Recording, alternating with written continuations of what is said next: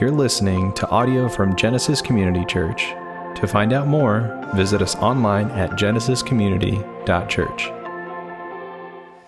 Everybody loves a good love story, right?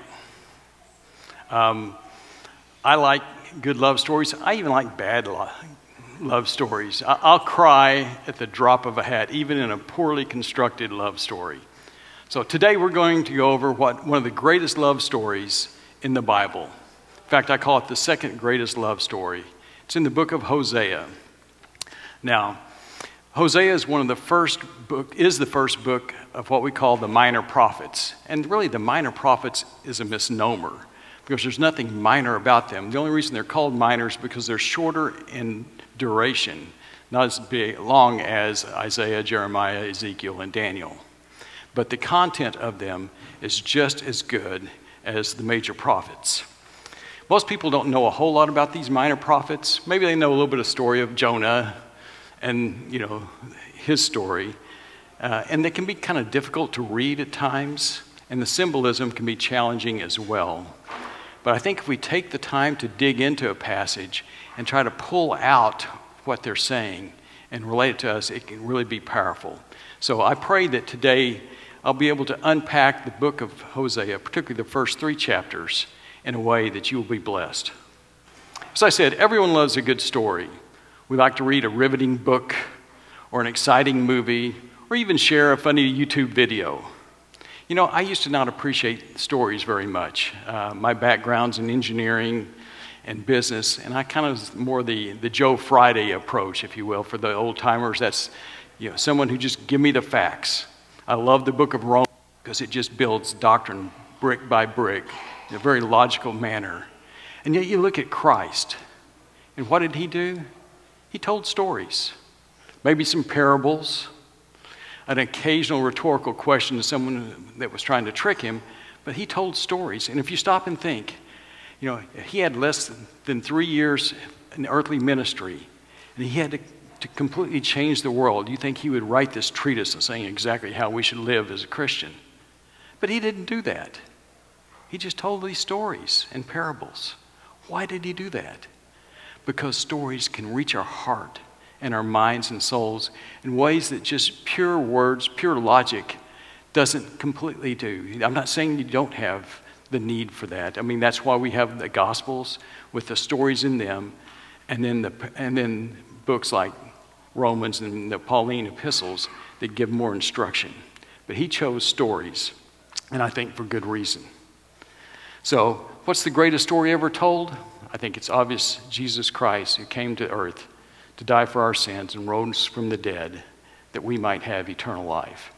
Now, if I went and talked to fifth graders and say, What's the greatest story in the Bible? They'd probably say Jesus and get that right. And if I ask them, What's the second greatest story? They might say David or Solomon or Moses or Peter or Paul. I venture to say no one would say Hosea. And probably none of you would either, right? I'm going to try to unpack this passage where you'll agree with me that the book of Hosea is the second greatest love story in the Bible because it's in anticipation in anticipation in pageant form of Christ's story. Like most good stories, it has a number of levels. Hosea the prophet to Gomer his wayward wife. God to the nation of Israel and Christ to you, the church. Okay, let's go into a little background. Hosea simply means salvation. As you'll see, people's names, particularly in the Old Testament, were very descriptive of their lives.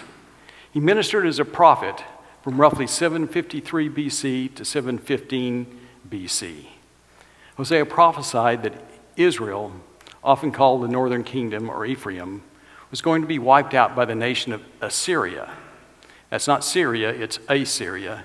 And it was going to happen soon in 722 BC. So during Hosea's life, this, the nation of Israel was wiped out.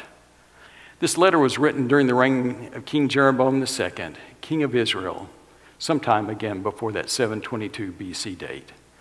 He lists some, pro- some other kings of Judah Uzziah, Jotham, Ahaz, Hezekiah. but the focus of his ministry was on the nation of Israel. Now, let me give just a little more background here.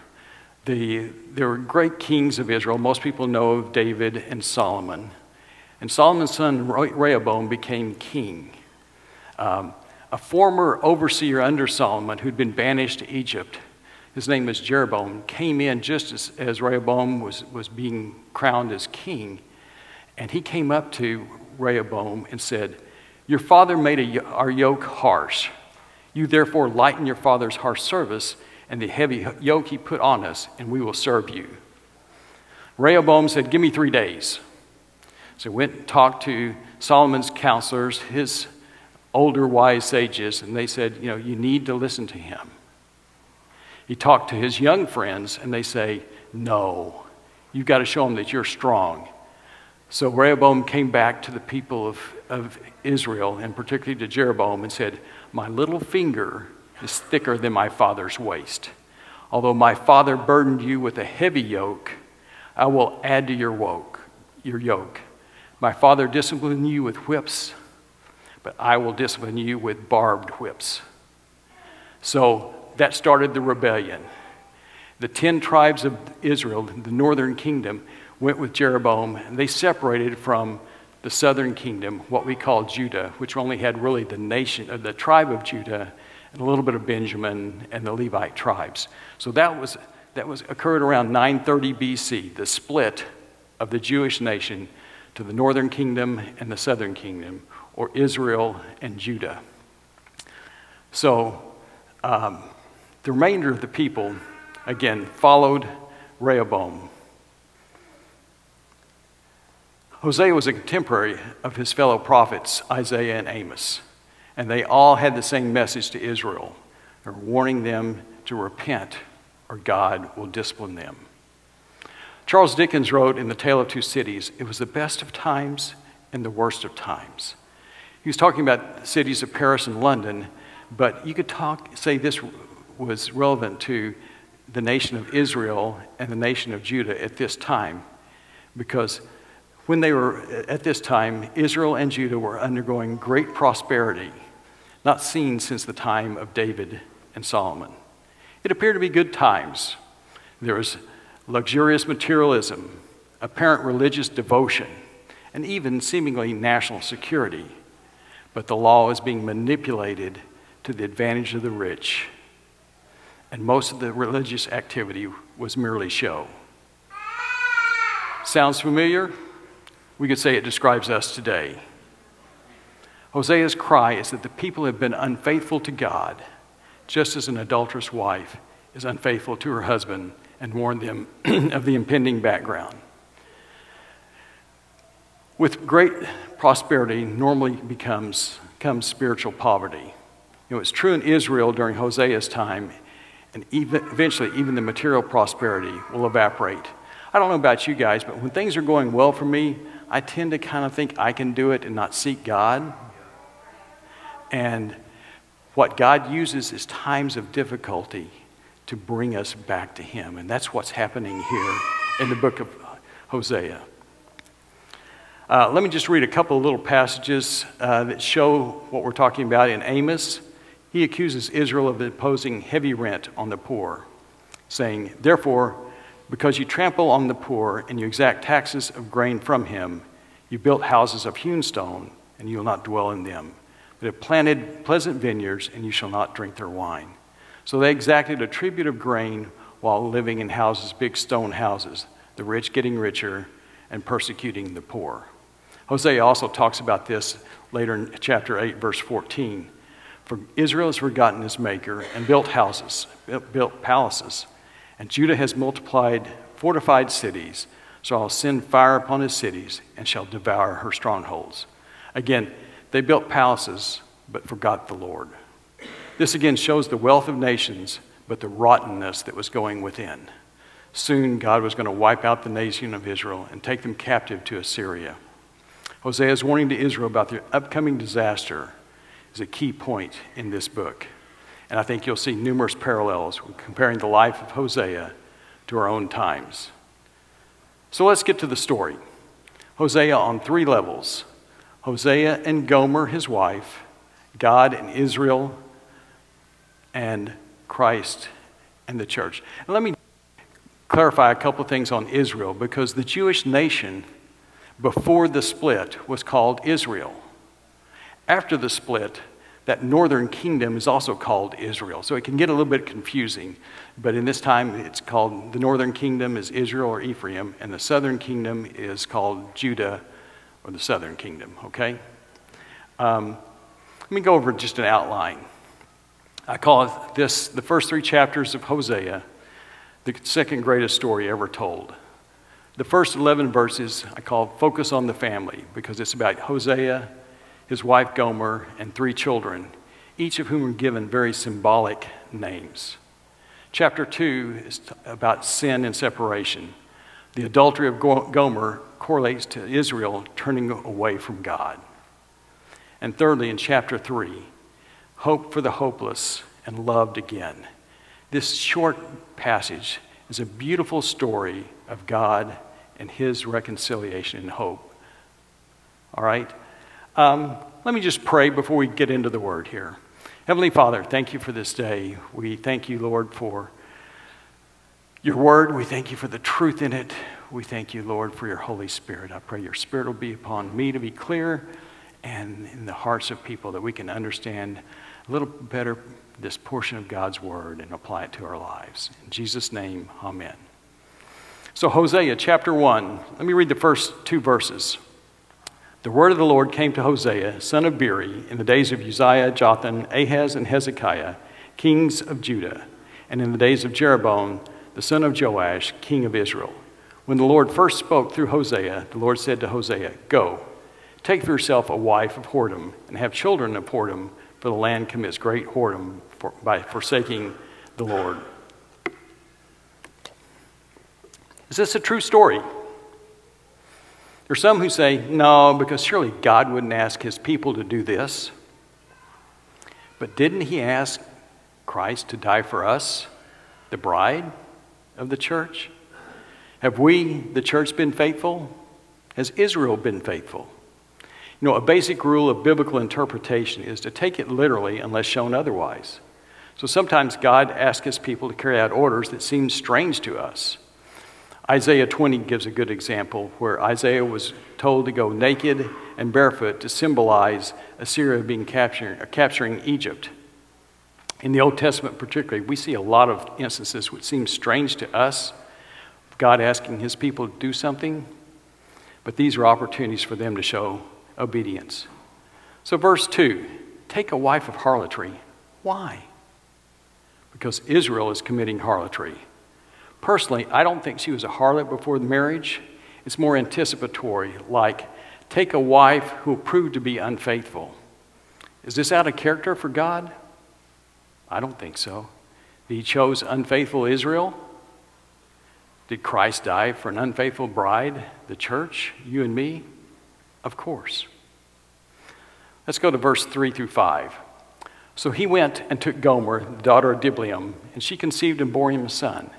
And the Lord said to him, Call his name Jezreel, for just in a little while I will punish the house of Jehu for the blood of Jezreel, and I'll put an end to the kingdom of the house of Israel. And on that day I will break the bow of Israel in the valley of Jezreel. So, what's in a name? Jezreel means scattered. Uh, it's kind of it's basically the motion that say on a Fourth of July parade, you got somebody in a float and they're scattering candy around. That's that same idea. So they're being scattered, just like they were throwing candy from a parade float. God was going to scatter His people. The significance of the name of Jezreel uh, is also that's the place where Ahab, who was the worst king of Israel, his family was slaughtered by Jehu in this field called Jezreel. So this name signifies both looking back to the slaughter that happened in the valley uh, of Jezreel, but also looking forward to what's going to happen to Israel, that they're going to be scattered by the Assyrians in pretty short order. Um, what's in a name? Parents, do you remember struggling naming your child? We had six kids, have six kids. I can tell you that it was not easy sometimes to come up with a name And can you imagine Hosea saying, You know, God told me that we should name our son Jezreel. And, Hosea, and Gomer says, Jezreel? Scattered? That's what you want to name our son? Yes, God told me we should call him Jezreel, scattered. Okay. Uh, there's a key thing I want you to look at here. Verse 3. Note it says, bore him a son. It was his son. That's not always the case, as we'll see later. In verse 5, put an end to the kingdom of Israel. Now, in those days, the bow was the most important weapon in the battlefield. So breaking it meant defeat, and it was going to happen soon. Let's go over to verse 6 through 9. So she conceived and bore a daughter. And the Lord said to him, Call her name No Mercy, for I will no more have mercy on the house of Israel to forgive them at all. But I'll have mercy on the house of Judah and will save them by the Lord their God. I will not save them by bow or sword or by war or by horses or by horsemen. When she'd weaned no mercy, she conceived and bore a son. The Lord said, Call his name not my people, for you are not my people, and I am not your God. Okay, let's go back up. Verse 3, contrast verse 3, when it says, Bore him a son, to verse 6, gave birth to a daughter. Hosea is not mentioned there. I think, and others agree, that Hosea, this was not Hosea's child, that Gomer had gone into adultery. It's not his son like Jezreel, but a daughter. No mercy. Both the wording of these verses and also the behavior of Hosea and Gomer indicate so, but I'll talk a little bit more about it later. Her name in Hebrew is Lo Ruhamah, no mercy. But Hosea shows mercy by taking her as his own child, even though she's not. In verse 7, he'll have mercy on Judah. The prophecy is that only Israel will be captured and exiled at this time. It was roughly another 135 years, 586 BC to be exact, before Judah was captured and exiled by Babylon. So he's sending a little note to Judah, not, not yet for you guys. You need to repent. But the one it's really impending on is the nation of Israel. Verse 8 and 9 she quickly had another child. And as people who want to try to allegorize this passage, it's very unusual for someone to have the kind of detail in verse 8 and 9. You wouldn't expect that in something that's an allegory. So, who's the dad? I don't think it's Hosea. You know, she gave birth to a son, not bore him a son. And then Lo Ami, not my people. She didn't wait long before having another child. Not just loved, but totally disowned. This is true for Israel as well. Gomer had gone into full fledged harlotry, and the names of her children reflected a progression of hardening of her heart. They went from scattered to no mercy. Sometimes that's used compassion or love. So from scattered to mercy, no mercy, to not my people. This resulting progression symbolized the nation of Israel's increasing idolatry, resulting in being deported from the land and scattered throughout the region. All right, verse 10. Yet the number of children of Israel shall be like the sand of the sea, which cannot be measured or numbered.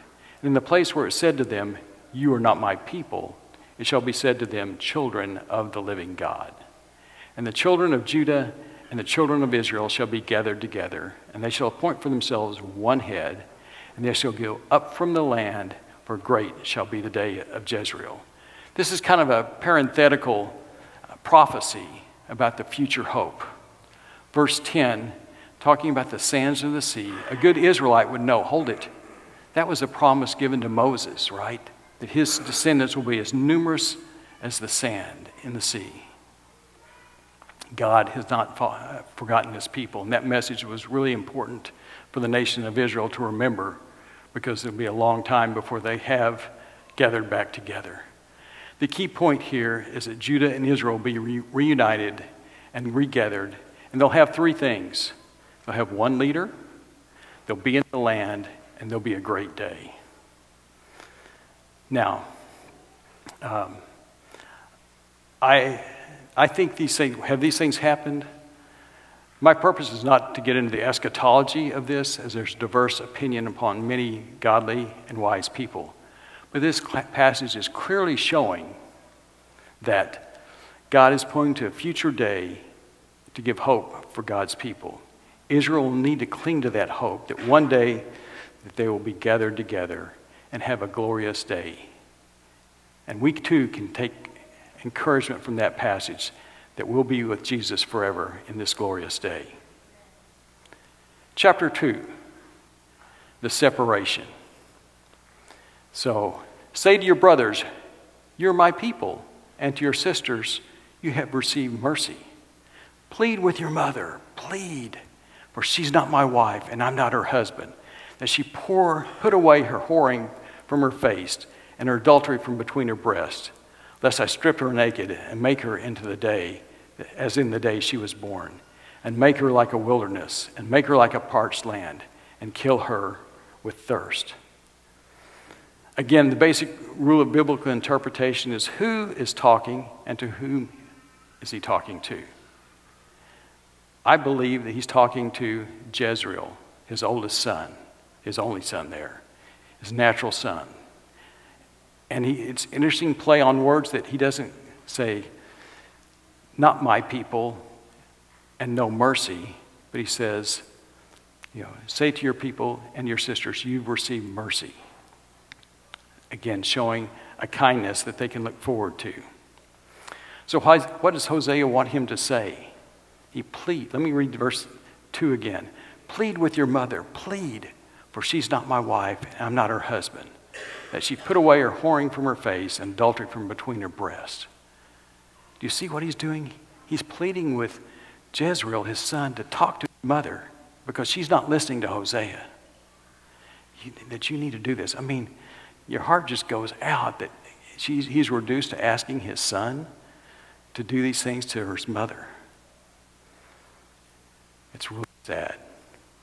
Gomer's unfaithfulness caused the marriage to be torn apart. She left him, but he still loved her.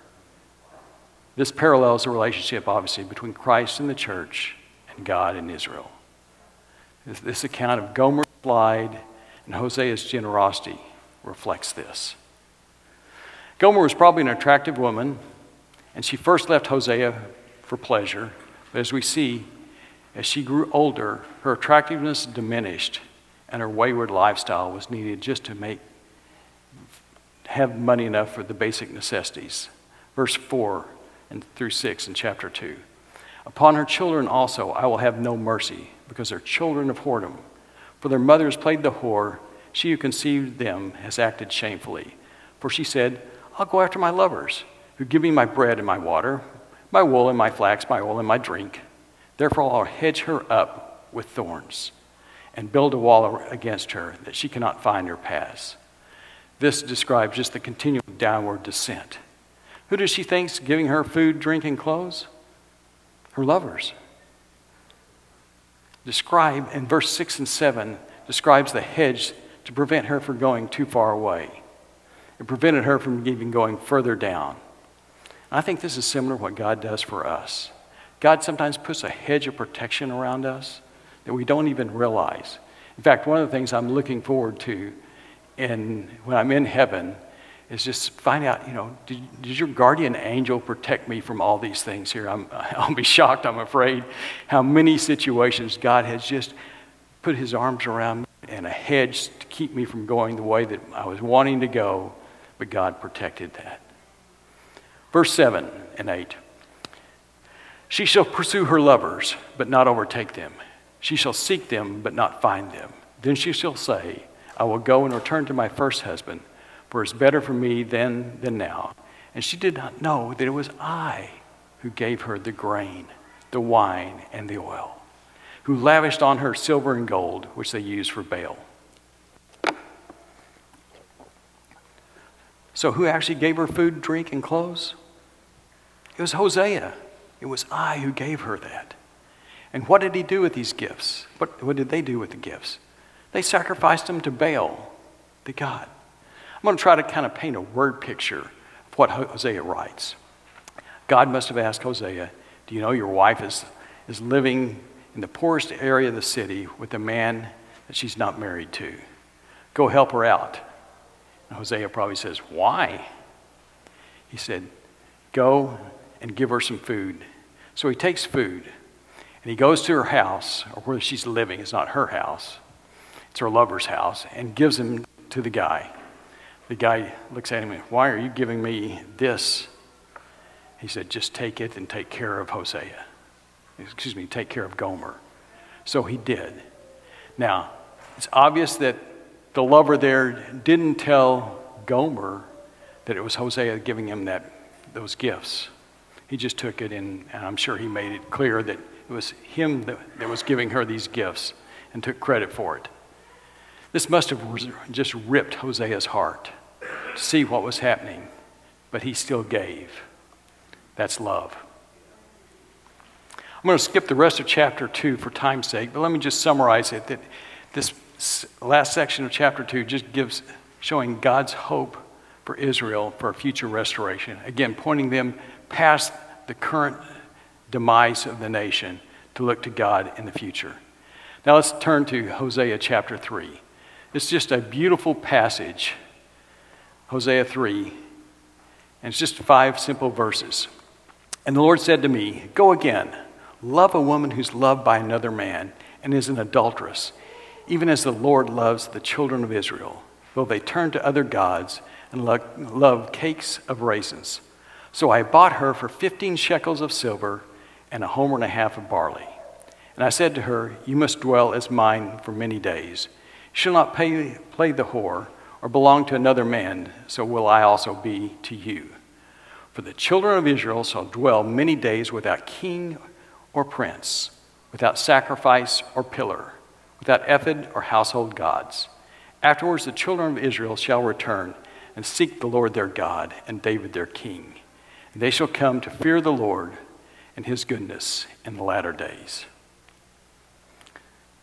James Montgomery Boice, a well respected author and longtime pastor of 10th Presbyterian Church in Philadelphia, says, This is the greatest chapter in the Bible. I'm quoting him. He says, It portrays the greatest story in the Bible, the death of Lord Jesus Christ for his people, in the most concise and poignant form to be found anywhere in Scripture. And I agree with him. Again, it shows that love on three levels Hosea's love for Gomer, a wayward wife, God's love for Israel, a, a wandering, idolatrous nation, and Christ's love for you and me, the church. Let me reread verse 1. And the Lord said to me, Go again, love a woman who's loved by another man and is an adulteress even as the Lord loves the children of Israel, though they turn to other gods and love cakes of raisin. God gave Hosea another strange command go and love an adulteress. The context is this adulteress is Gomer. She's still an adulteress. The raisin cakes were probably, again, a sacrifice to idols. Let's look at verse 2 again. So I bought her for 15 shekels of silver and a homer and a half of barley and I said to her, You must dwell as mine for many days. You shall not play the whore or belong to another man, so I will also be to you. Why did Hosea have to buy her? I think she's no longer desirous anymore, even as a harlot. Her lovers have left her, and now she's being sold as a slave because she couldn't pay her debts. And Hosea had quit paying her as well. So he bought her. Verse 4 and 5 is a promise of the restoration of Israel in the last days. They would need to have that hope as they were soon to be exiled into Assyrian captivity. So, how did Hosea buy her? Most likely through an auction. Let me try to reenact an auction. Um, I'm not going to plan a third career as a auctioneer, but I'm going to try to reenact this a bit. Slaves were sold buck naked in those days. People inspected the slave like you would a horse or a cow. The guys were probably oogling her, and it's so humiliating. She was up on kind of a stage, and the crowd was looking to bid on Gomer. So, this is how I think it could have gone. I think Hosea was in the back with his cloak and maybe his hat pulled down low over his eyes, over his head, so he could just see his eyes and his mouth. And the bidding started. We'll start this bidding for Gomer at 10 shekels. 10 shekels, anyone? 10 shekels he bids. He has 10. Do I have 11? 11 shekels of silver. 11 shekels of silver from somebody in the back of the room. I got 11.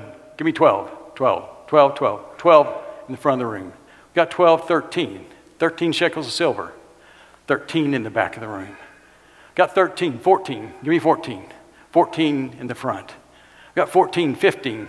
15 in the back. I got 15, 16. Give me 16. 16. Anybody 16? From the front goes 15 shekels of silver and a homer of barley. The auctioneer goes back 16. I got 15 shekels of silver and a homer of barley. Do I have more? 16, 16. From the back of the room, Hosea says, 16, 15 shekels of silver and a homer and a half of barley. Sold to the man in the back. It was Hosea. As he came up to the front, you can see the people talking. Hold it. That's Hosea. And that's his old wife. He's buying her back. She wouldn't she wouldn't live with him before. What makes him think that this is going to change? So they were ridiculing him as he came up to the stage. He took his cloak off, wrapped it around Gomer, and took her off amidst the catcalls of people saying, She won't live with him now. What a fool he is. Why did he do this? This is love. Let me change the players. Who's Gomer? We are. Who's the auctioneer? God the Father. Who's Hosea? Christ. Who are the other bidders? Worldly pleasures. You are on the auction block, full of sin, naked, and ashamed. The world is bidding fame, wealth, influence, prestige, pleasure, and power. When all seems lost, Christ steps up to bid for us. His bid is the highest, His blood. Sold to Christ, there can be no higher bid. We're no longer naked, but clothed in His righteousness. So, what's your response? Can you identify with Hosea? Maybe you have a wayward spouse. You need to let her go for now. Hosea had to do that for a time, but maybe you need to go and show her the unconditional love that Hosea showed to Gomer. Commit to your spouse the way that Christ commits to us. Love that person regardless of their action. Maybe you're more like Gomer, not necessarily falling into sexual impurity, but you've severed important relationships with family members or friends. You need to repent, ask forgiveness, and seek reconciliation and change your ways. If you don't identify with either of them, let me ask you what's your response to Christ buying you? We're all like Gomer and Israel. And then we've turned away from God at times. We need to better appreciate and respond to his unconditional love and show that love to others. Maybe you've not experienced God's unconditional love and forgiveness. If not, I or one of the elders, other elders, would love to pray with you after the service.